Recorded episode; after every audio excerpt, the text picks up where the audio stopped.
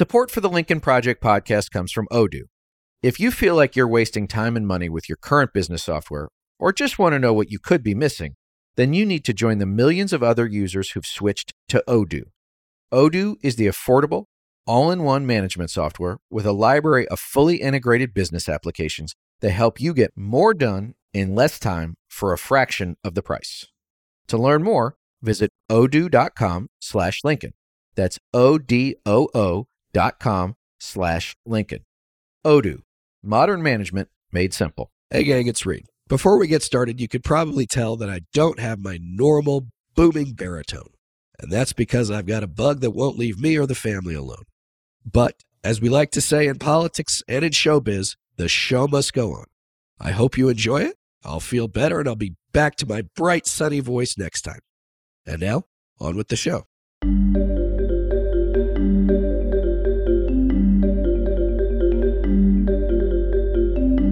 Welcome back to the Lincoln Project. I'm your stuffy host, Reed Galen. Today, I'm joined by journalist and New York Times bestselling author Anand Giridharadas. Anand has spoken on stages around the world, taught narrative journalism at New York University, and is a regular on air political analyst for MSNBC. He's a former foreign correspondent and columnist for the New York Times, and has written for numerous other outlets, including The New Yorker, The Atlantic, Time, and is the publisher of the newsletter The Ink. His latest book, The Persuaders At the Front Lines of the Fights for Hearts, Minds, and Democracy, is available wherever fine books are sold. Today, he's coming to us from Brooklyn, New York. Anand, welcome to the show. Thank you so much for having me. So, I do want to talk about The Persuaders. I also want to talk about your previous book, Winners Take All, which I thought was fabulous. You know, the thing that I, I found interesting as a thread between the two books, and maybe this is oversimplifying, is the nature of something that we deal with as humanity, as society, as individuals every day, which is really power dynamics. And in Winners Take All, you do a really excellent job of explaining that, like, so much of the do gooderism that comes out of elite America, what George Packer in his book called Smart America, people like me, frankly, white, suburban, educated, two kids, you know, have some level of, you know, attainment, whatever that is, socially and economically. And we like our worlds the way they are. We know that the world should be better and that we could probably do something about that. But we'd have to give something up. And if you tell us there's a moral responsibility, right? If you add any level of friction to it, then it all sort of goes haywire with that particular cohort. That they don't want to feel bad about themselves, that they want what they want, and they want you to tell them that they're doing the right thing by being good people, by sitting on mountaintops and discussing high level things. But the truth is, when the time comes, they want to go back to their apartment, they want to go back to their house, their 2.2 kids and their black Labradors, and they want to feel good about themselves. That's a really good way to put it. And I want to be clear winners take all is not, although you described it in a certain way, and I think at all levels of the system in this country, there are various forms of obligation and complicity. But winners take all is not about lawyers making 250 grand. It's really about a very super, super, super, super class that is doing what you just described in extremis. And so I want to be clear about that point. I think we live in an era in which the kind of elite social concern you see from that stratospheric class. The foundations dropping every couple days another big giving announcement bezos zuckerberg gates these confabs like davos where these very rich people get together and it's like how do we save african girls? What do we do about african girls? You know african girls would just i think want those guys to stop going to davos and talking about them but never mind what they want these kinds of gestures, but also real programs, agendas, foundations of elite do gooding are abundant all around us. And at the same time, you and I both read the data and we see that that same class of people at the very, very, very, very top are actually increasing their concentration of wealth and power every year.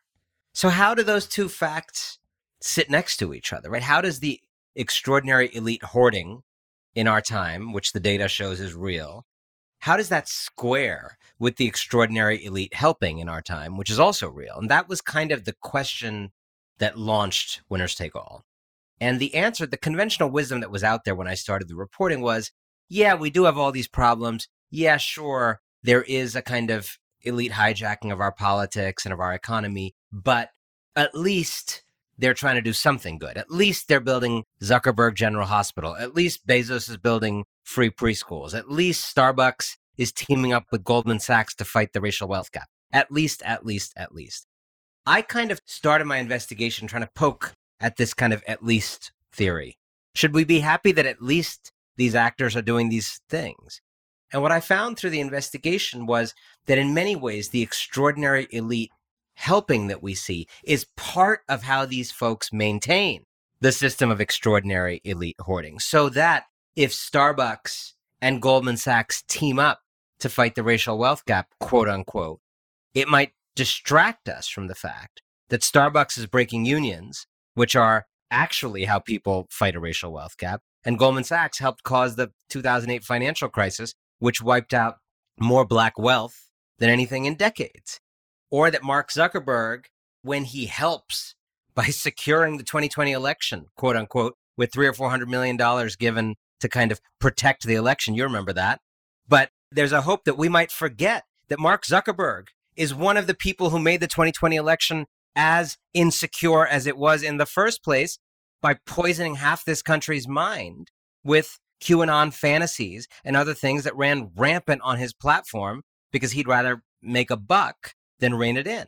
And so I became convinced that the extraordinary elite giving that we see all around us is essentially the wingman of the taking, right? The giving back is the wingman of the taking. The making a difference is the wingman of actually making a killing. The generosity is kind of the wingman of the injustice that this same class of people perpetrates. And look, since this is a Lincoln Project, I should mention that although Donald Trump is in many ways his own phenomenon that is in some ways like not a biopsy of anything because he's just a particular phenomenon. But in many ways, he is emblematic of deep diseased trends in the American body politic. And certainly one of them is this notion that the very people who broke our systems, who rigged our politics, who shattered our systems, who thieved as a way of thriving themselves, that these people alone can fix it. That very notion of I alone can fix it, as Trump said, in some ways is the pretension of the plutocratic class in general, that breaking things is the qualification to leading the effort to fix them. It's a fraud, and I think it's a fraud that explains so much of what has gone wrong in this country. So, sort of putting the bank robbers in charge of protecting the bank. Yes, because you know what? They're bank experts, I guess. Right. I just saw something the other day a story. I think it was Bank of America. There was a woman she'd had. It wasn't a sizable amount of money, but she thought, oh, interest rates had gone up and, you know, maybe I should be earning a little bit more on my savings account. Nope. Bank of America hadn't reset the savings rates automatically. I don't know if it was for everyone, but the point was, is like they were going to continue to pay 0.1% on a savings rate. I mean, there was a reason why in the old days you gave the bank your money, they lent it to somebody else, their cut was the arbitrage between the two, and it made sense. Yeah. How much do you want to bet that Bank of America has some lovely little program in that ladies' community where one day a year, you know, all the employees wear matching t shirts and they're given shovels and they dig something in that lady's community and they plant some tree for her, right? And this is how it works in the actual systems that determine what people's lives are like. Like for example what actual interest rate do you give people? You screw people. And then over here in the kind of trivial but heavily marketed domains like earth day or black history month you seize on these marketing opportunities to do giving so as to almost mask the actual way in which the system functions. I mean look i before the lincoln project most political consultants in the off years they pick up some sort of PR campaign, some sort of public affairs campaign, working for companies, because that's what you do. You know, politics is a cyclical business. Maybe you join a firm and it sort of smooths itself out. But I've seen plenty of these things on and where, you know, in a given state, a big corporation needs to get something done. There's some big public policy thing, which to them is the biggest thing in the world. To you and me and anybody else is probably opaque. It will have a downstream effect on us. We just don't know what it is. And so whether or not it's the legislature or the regulator or the governor or the mayor or the city council, whatever it is, like, look, we all know the game. You're going to get what you want, but we got to help each other out here. So, you know, Behemoth Company A, you got to put $25 million worth of community benefits back into, you know, Purple County, right? And then this will get done because you're putting stuff back into the community. Okay. What does that company spend the next every day of the next 10 years trying to do? Figure out how to get out of paying the $25 million, right? They fund these smaller organizations all over. I saw it in places. I lived in California for a long time. There are hundreds, if not thousands, of small, mostly urban or, you know, maybe rural, but typically in poor communities where these organizations take in the money from the big corporations who are, again, doing this whole community benefit song and dance and they're appreciative because it lets them do the work. But like they also know that at any given moment, like the spigot's going to turn off because the people up the line in the C suite don't give a shit. Correct. You know, when I wrote Winners Take All, there was this pushback. I mean, how cynical could you be? You look at these acts of kindness, of feeding people and doing public health work in Africa or empowering 10,000 women, as Goldman Sachs did with its famously named program. How cynical could you be? And then you would look closely and you realize that the companies themselves, in many cases, had put these programs under the marketing department. They just put it right there in the marketing department. And I think what's really interesting is that, as you know from the project's work on trying to shape narrative, a lot of how a country functions is because of what common sense narratives people passively believe. And the most powerful narratives are the ones that people don't even actually think about.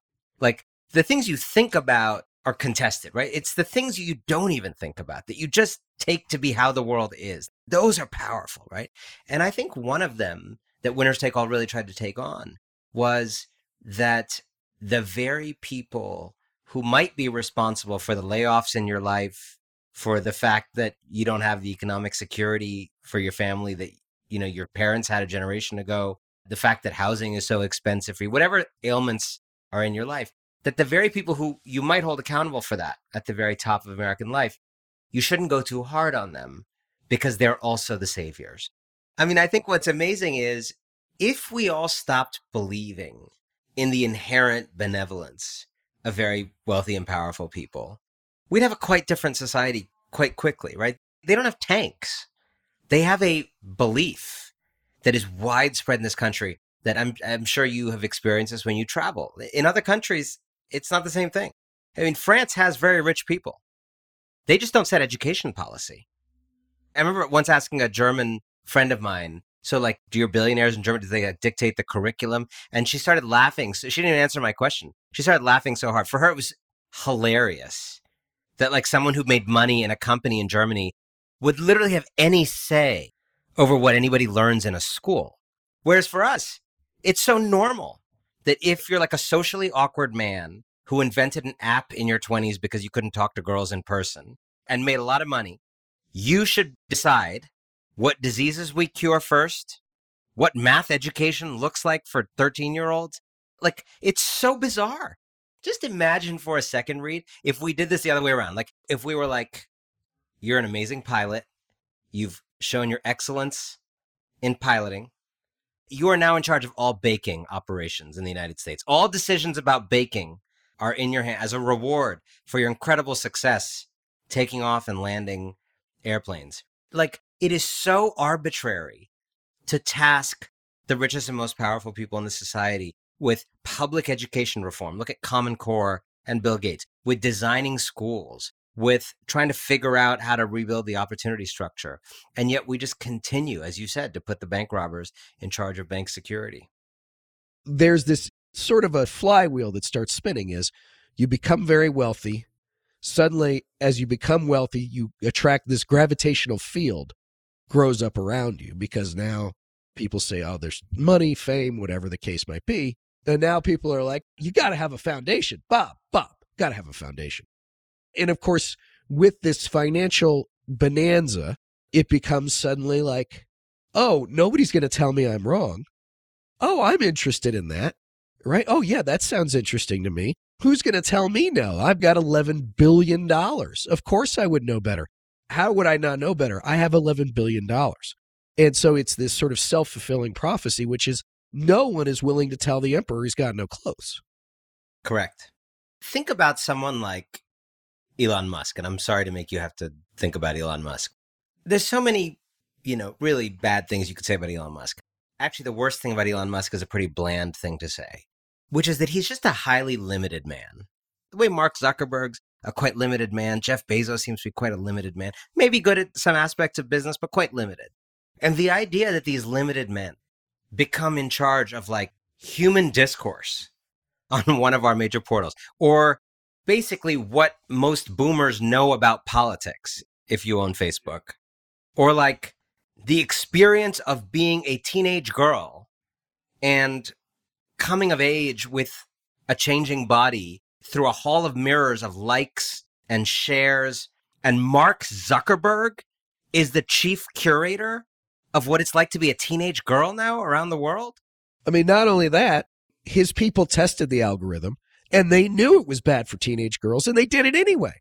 But here's the other part is you mentioned the financial crisis. There's never any consequence. Right? I just saw this thing TD Bank was in the middle of some money laundering deal. They've got to pay a 1.2 billion dollar fine. All right, it's a bad day for somebody in the accounting department.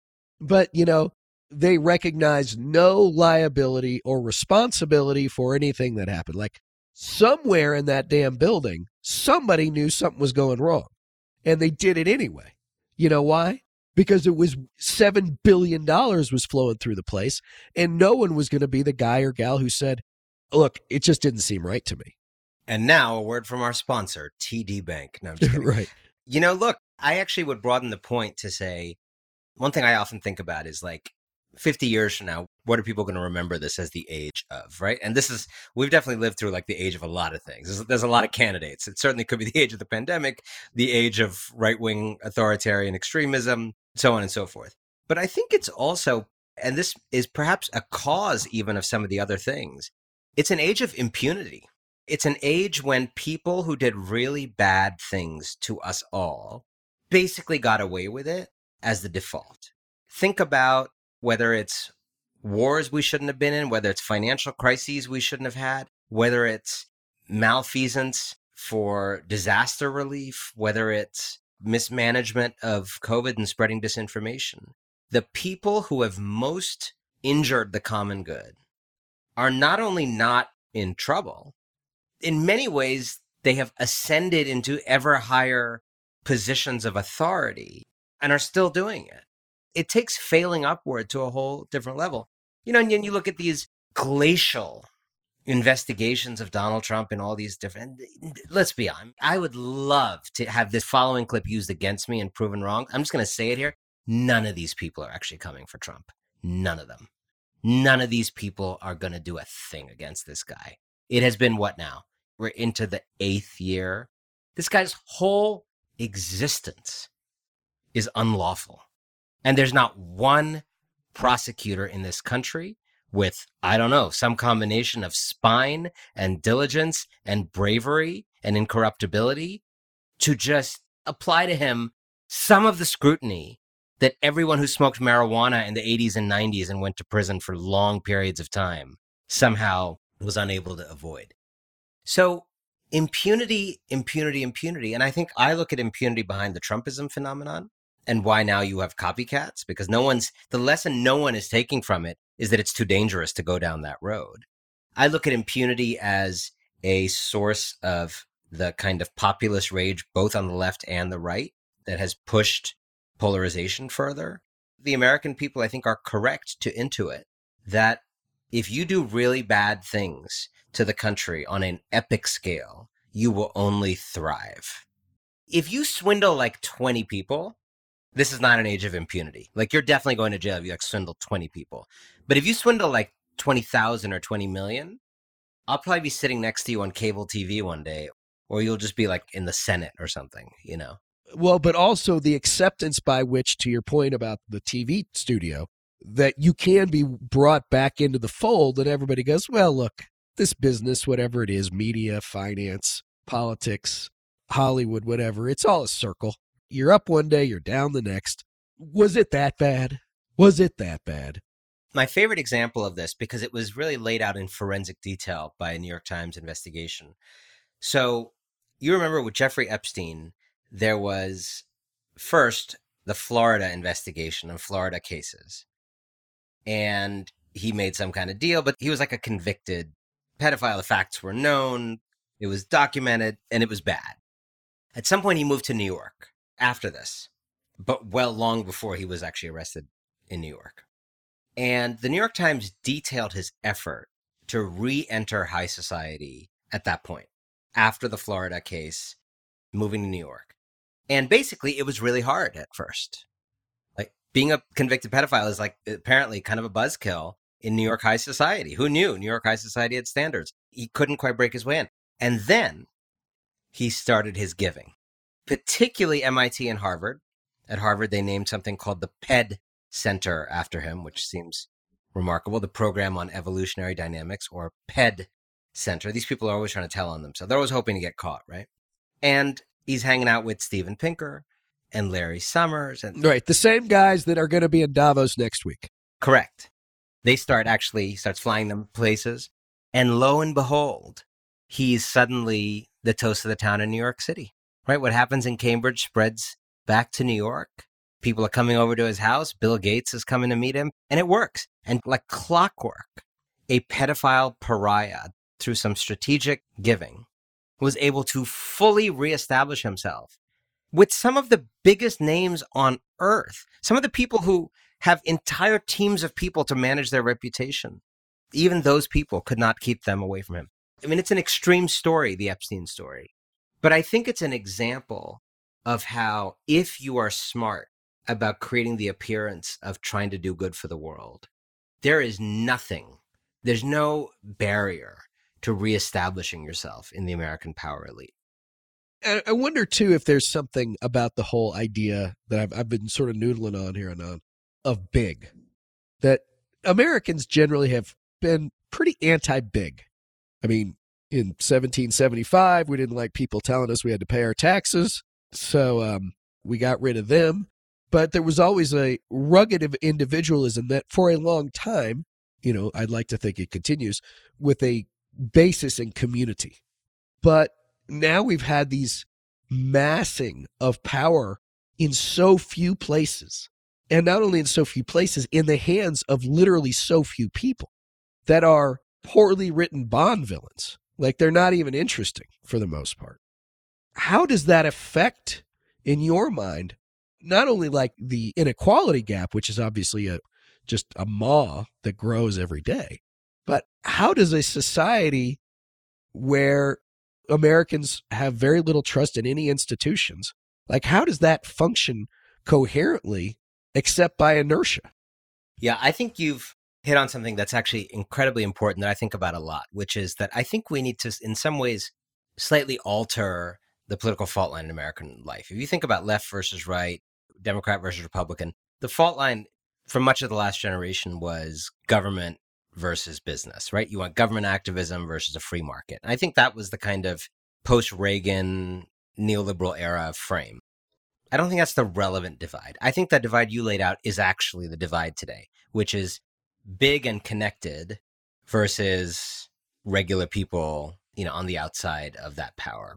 So, you know, the government versus business division is kind of doesn't ring true because if you're Jamie Dimon at JP Morgan Chase, it's not quite a story of like you are in the private sector and then the government's on the other side. Like you're constantly sending people to go work at the Treasury Department from your company. You have huge influence in Washington through your corporate, you know, donations and whatever.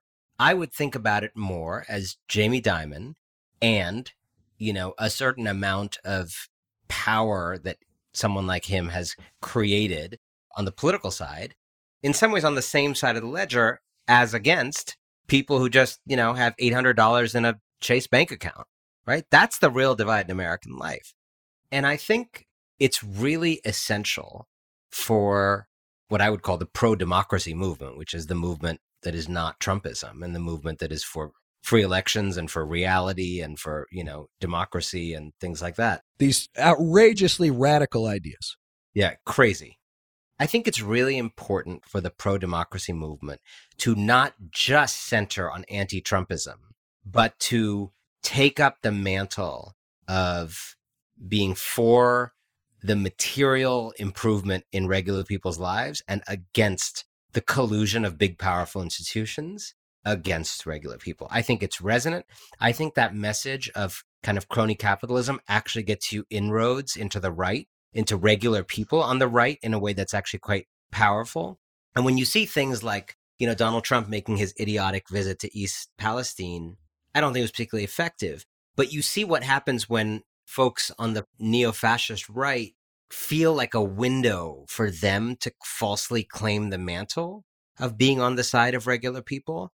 And you don't necessarily see in a moment like that Democrats and others just like leading evocatively and emotionally on an issue like that. Whether or not one needs to go there, which is a separate kind of logistical issue, um, you just don't have that kind of claiming of the ground.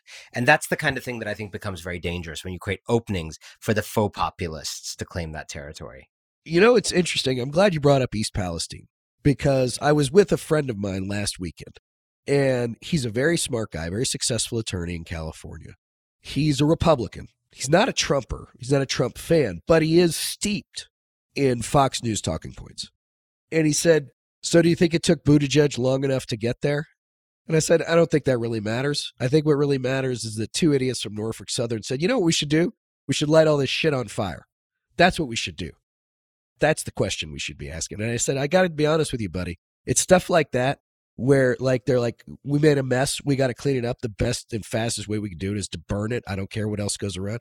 And then subsequent to that you hear that they're going door to door giving people thousand dollar checks and asking them to sign a piece of paper. It turns out it's a release of liability. And i said you know what bud? You're a lawyer. I'll tell you what that makes my inner revolutionary want to come out. And you know what he said? Mine too. I was pretty surprised by that. Again i want to separate and you, you actually worked in these arenas so you know this better than me the question of like visits in a case like that is a in some ways a technical question right? Like it is possible to visit in ways that actually make situations worse and you know whatever. But i do think rhetorically there was a lot more opportunity to claim leadership on this issue.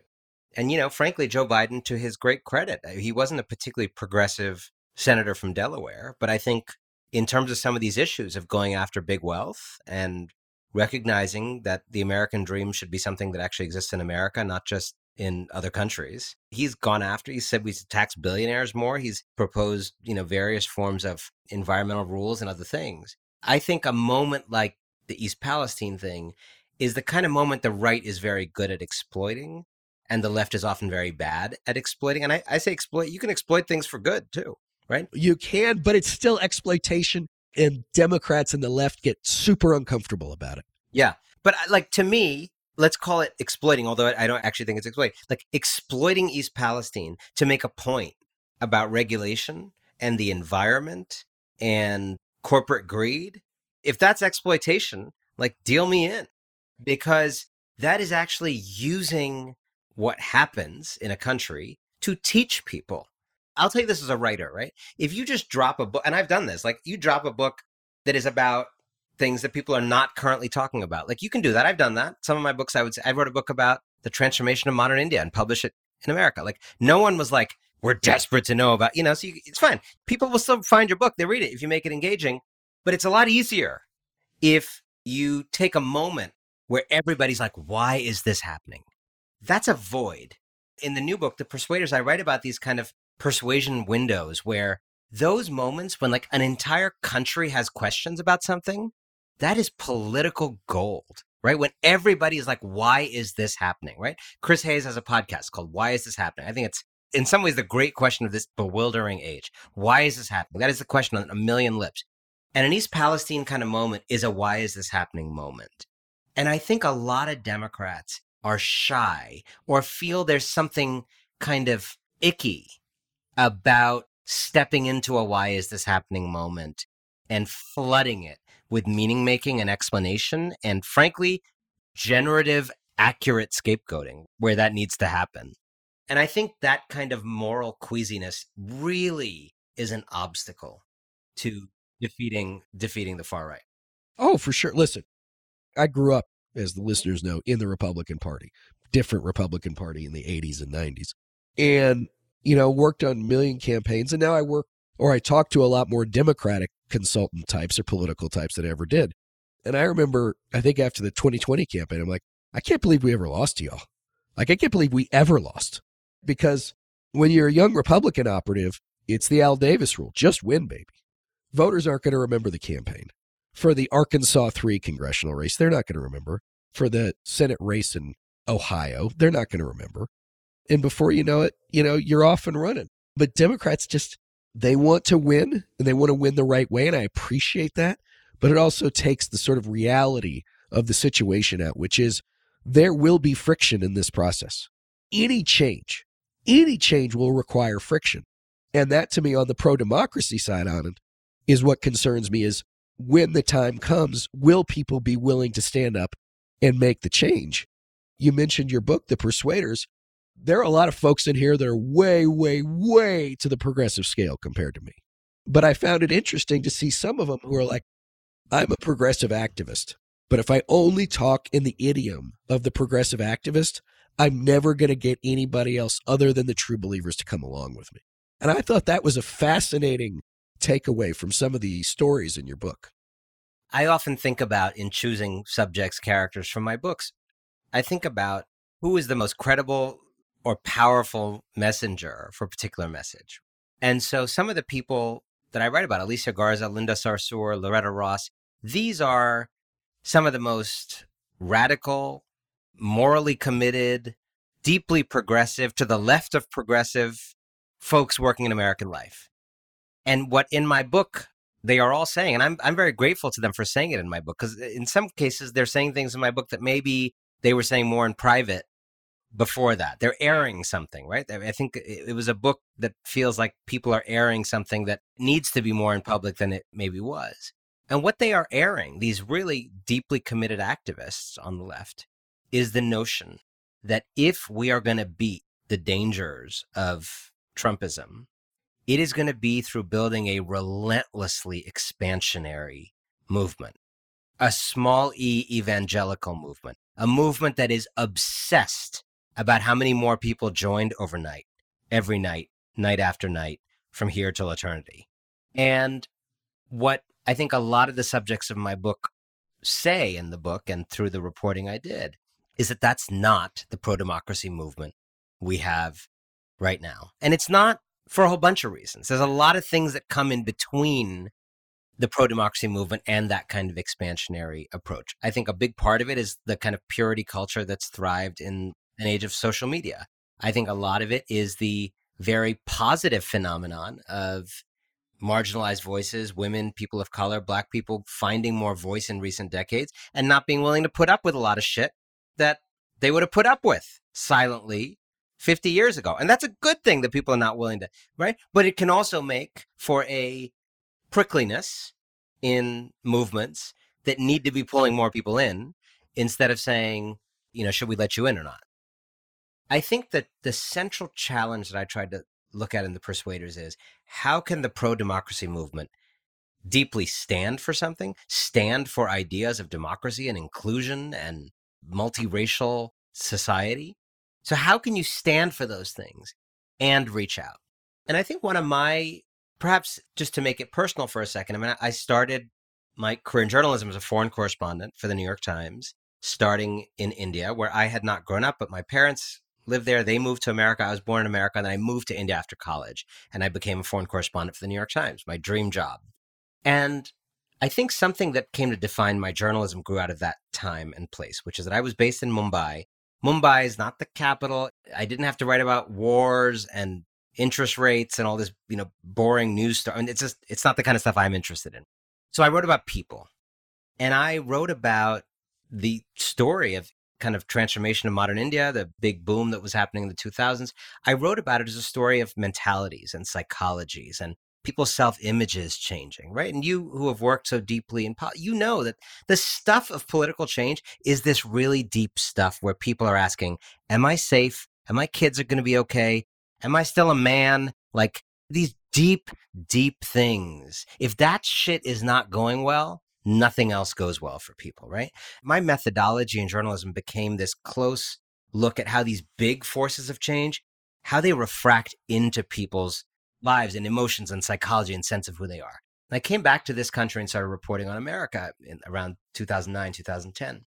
And I realized that what was happening here was decades and decades of pretty dramatic social change, right? Changes in gender, the LGBT rights revolution, changes in race and demographics, and the rise and ascendancy and voice of marginalized groups, the rise of China, enormous phenomenon in all of our lives, the rise of technology has changed all of our lives.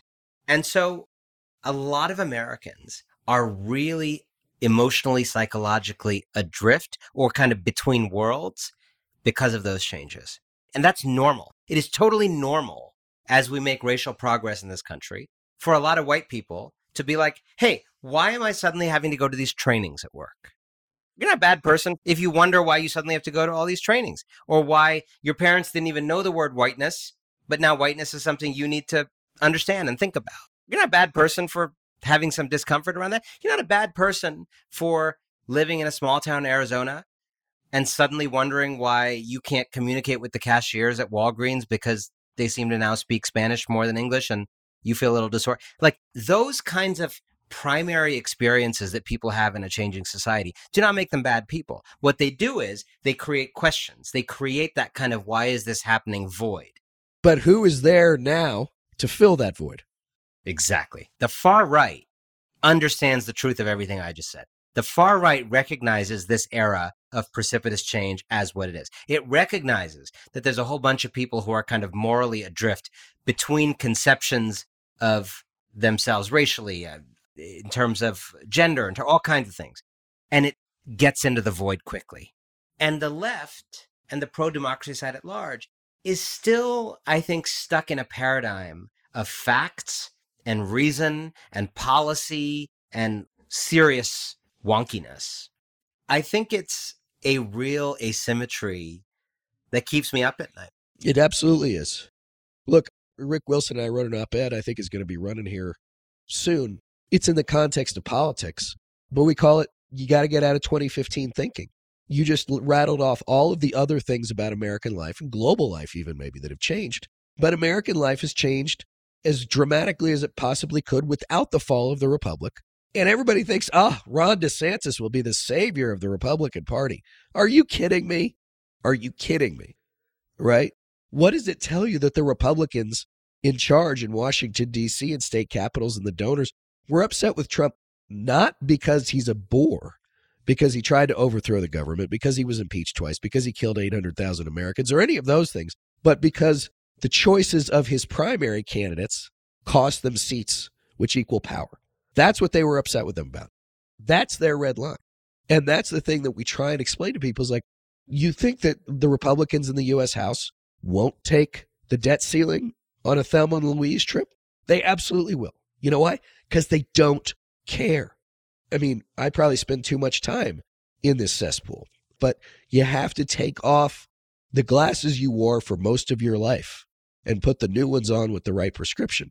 And it might give you a headache for a little while, but it's better to have that than be blind to what's going on. Yeah, I, I think sometimes what I see is a lack of understanding of most people's lived experience of politics. I don't think regular people are sitting around thinking climate change. What are we going to do about that? Or this? What are we... people start with their lives, and people have all these things happen to them, and they're like trying to sort it all out. And except for a very small number of super highly informed politics super fans, most people are trying to square what they're hearing over there in the political arena with like what they're seeing at the grocery store, what's happening in their lives. And I think when you're offering people, as Democrats often do, you're offering them these kind of stories of crisis. Our democracy is in danger. The planet is imperiled. You know, these kind of Hollywood stentorian voices of danger. You're failing to do a couple things. You're failing to, first of all, start with what they're feeling. You're starting with what you want to do instead of starting with what they're feeling, the anxieties of this kind of age of change and transition. But second of all, you're failing often to describe to them what the world looks like after you win. You're not, as Anat Shenker Osorio, who I write about in the book, she calls it paint the beautiful tomorrow. I've listened to so many Democrats talk about Medicare for all, for example. I am not sure I have ever seen anyone make a video, which would cost like five grand to make, of what it would actually be like to go to the doctor if we had Medicare for all. I think that'd be a pretty powerful visualization for Americans who are used to going to the doctor. And, you know, when you go to the doctor, even if you have insurance, it's like, you know, before you step forward, sir, do you have insurance? Can I have your insurance card? You cannot go past that door, right? It's like the first thing is like, whoa, do you have money?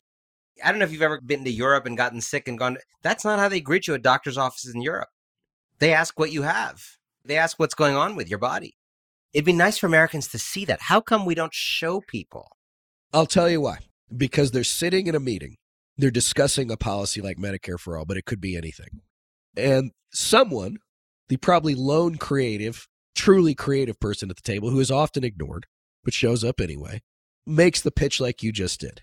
And they said, okay, but what state is it in? What's the gender, ethnicity, age of the person? What do they have? So everything gets bogged down in the details that lose everything else. Because now you're not telling a story, you're basically writing the manual for your car, which is useful, but not particularly interesting. I feel like I've seen the ads that result from the process you described. Oh, uh, well, they're everywhere. You'll see a gajillion of them in the next 18 months. Yeah. So, listen, as we close here, what in particular are you looking at in this sort of American political space? Yes, but in the broader spaces that you're talking about. Again, this idea of big, these voices who are who are rallying people. I think that the Gen Z turnout last year was great. I think in a lot of ways electorally they saved our bacon, but we cannot take them for granted. They are not Democrats. I mean, maybe they are, but a lot of them are probably registered as independents. They don't like either party. So what are you looking at? First of all, and I think this relates a lot to the Lincoln Project, I think there is a urgent need for the pro democracy movement to claim deeply American values and like strum certain deeply American chords and not allow themselves to be defined as extreme. And I think two words that come to mind in particular are freedom and patriotism. It infuriates me that we allow a party whose political project is to turn everyone in Texas into a Stasi officer informing on women who want to control their own body that that is the party of freedom that it has been allowed to claim the mantle of freedom or that people who kind of shoot beer bottles in their backyard to cosplay for some kind of civil war fantasy that those people get to claim patriotism and broadly speaking the democratic party a large part of the progressive left is averse to claiming the mantle of freedom and the mantle of patriotism and i would say this moment 2023 is as ripe a moment as we have ever seen to claim that stuff, right? Because frankly, like your former Republican Party that had an economic freedom agenda, whatever, so that's all gone. It has never been easier for the Democratic Party to own freedom. Like people on the far right don't even fly the American flag anymore. They fly the police flag or the Trump flag or the Confederate flag. Right. Like the left should be owning the flag. Like we are the people of the flag and they're the party of like police officers who shoot people. So this is a moment where I think if you are on the pro democracy side, you need to be moving, not moving to the center in terms of policy, but moving to claim those deep chords of freedom and patriotism. And the second thing I would say is, and it relates to the patriotism point, it's really essential, I think, for the pro democracy side to tell the better story about America, tell a great story about America right now. It's not just a hodgepodge of programs. It's not just we're going to do Build Back Better and, and this and that, but to explain in an evocative, empathetic, emotionally resonant way. Why are we here? Where are we trying to go?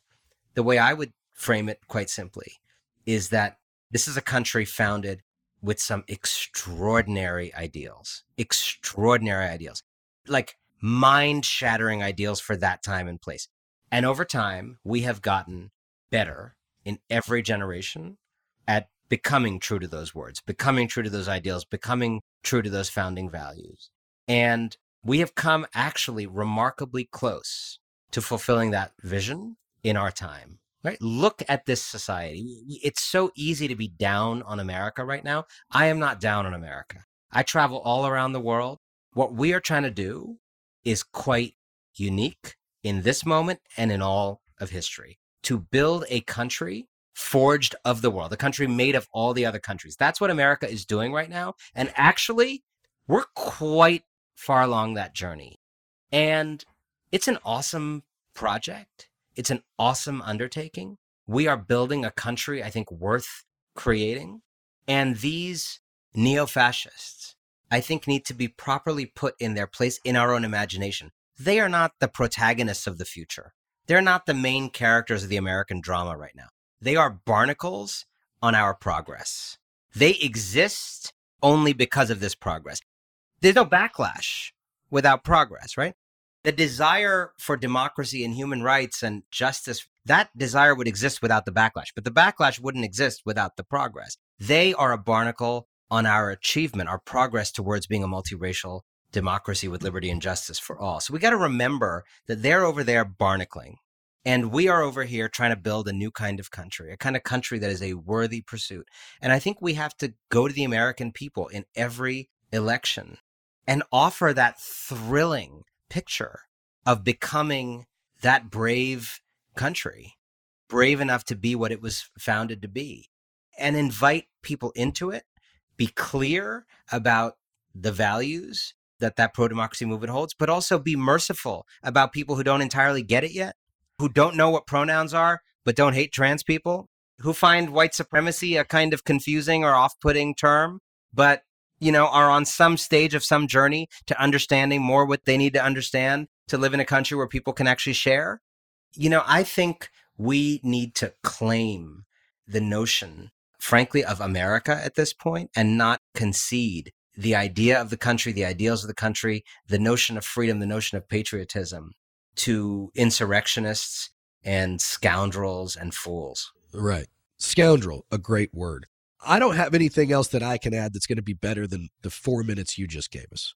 So I'm going to ask Anand where our folks can find you online and where they can find your books. Well, I have a newsletter which is called The Ink, and the website is the.ink, T H E dot I N K.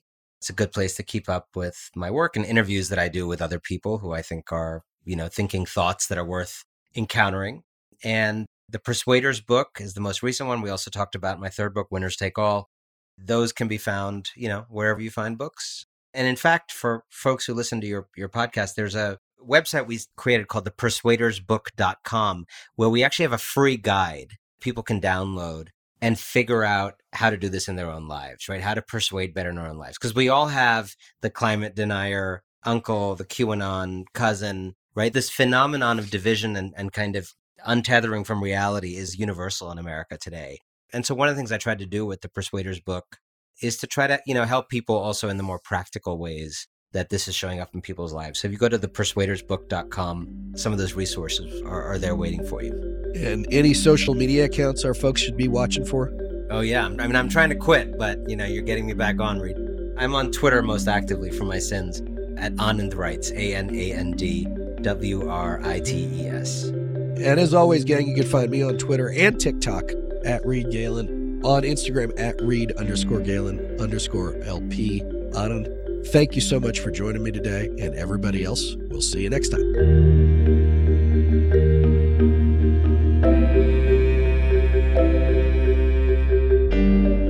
Thanks again to everyone for listening. Be sure to follow and subscribe to the Lincoln Project on Apple Podcasts, Spotify, Google, or however you listen. Don't forget to leave a five star review. To connect with us, follow us on Twitter at Project Lincoln, and for more information on our movement, to join our mailing list, subscribe to our newsletter, or make a contribution to our efforts, visit lincolnproject.us. If you want to message the podcast directly, please send an email to podcast at lincolnproject.us. And if you want to personally join the fight to save our nation's democracy, visit jointheunion.us. For the Lincoln Project, I'm Reed Galen. I'll see you on the next episode.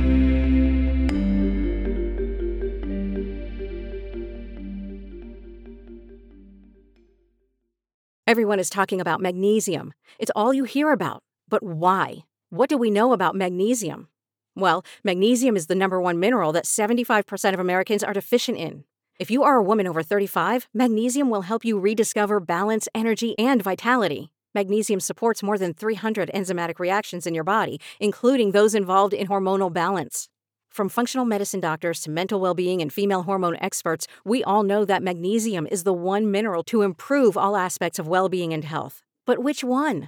Magnesium Breakthrough from Bioptimizers, the trusted choice recommended by leading experts with seven best absorbed forms of magnesium to ensure your body receives the support it needs for overall well being. Go to bioptimizers.com slash balance today and use code BALANCE10 for 10% off. Support your journey to wellness at B-I-O-P-T-I-M-I-Z-E-R-S dot com forward slash balance. Magnesium Breakthrough from Bioptimizers, your foundation to optimal health and vitality.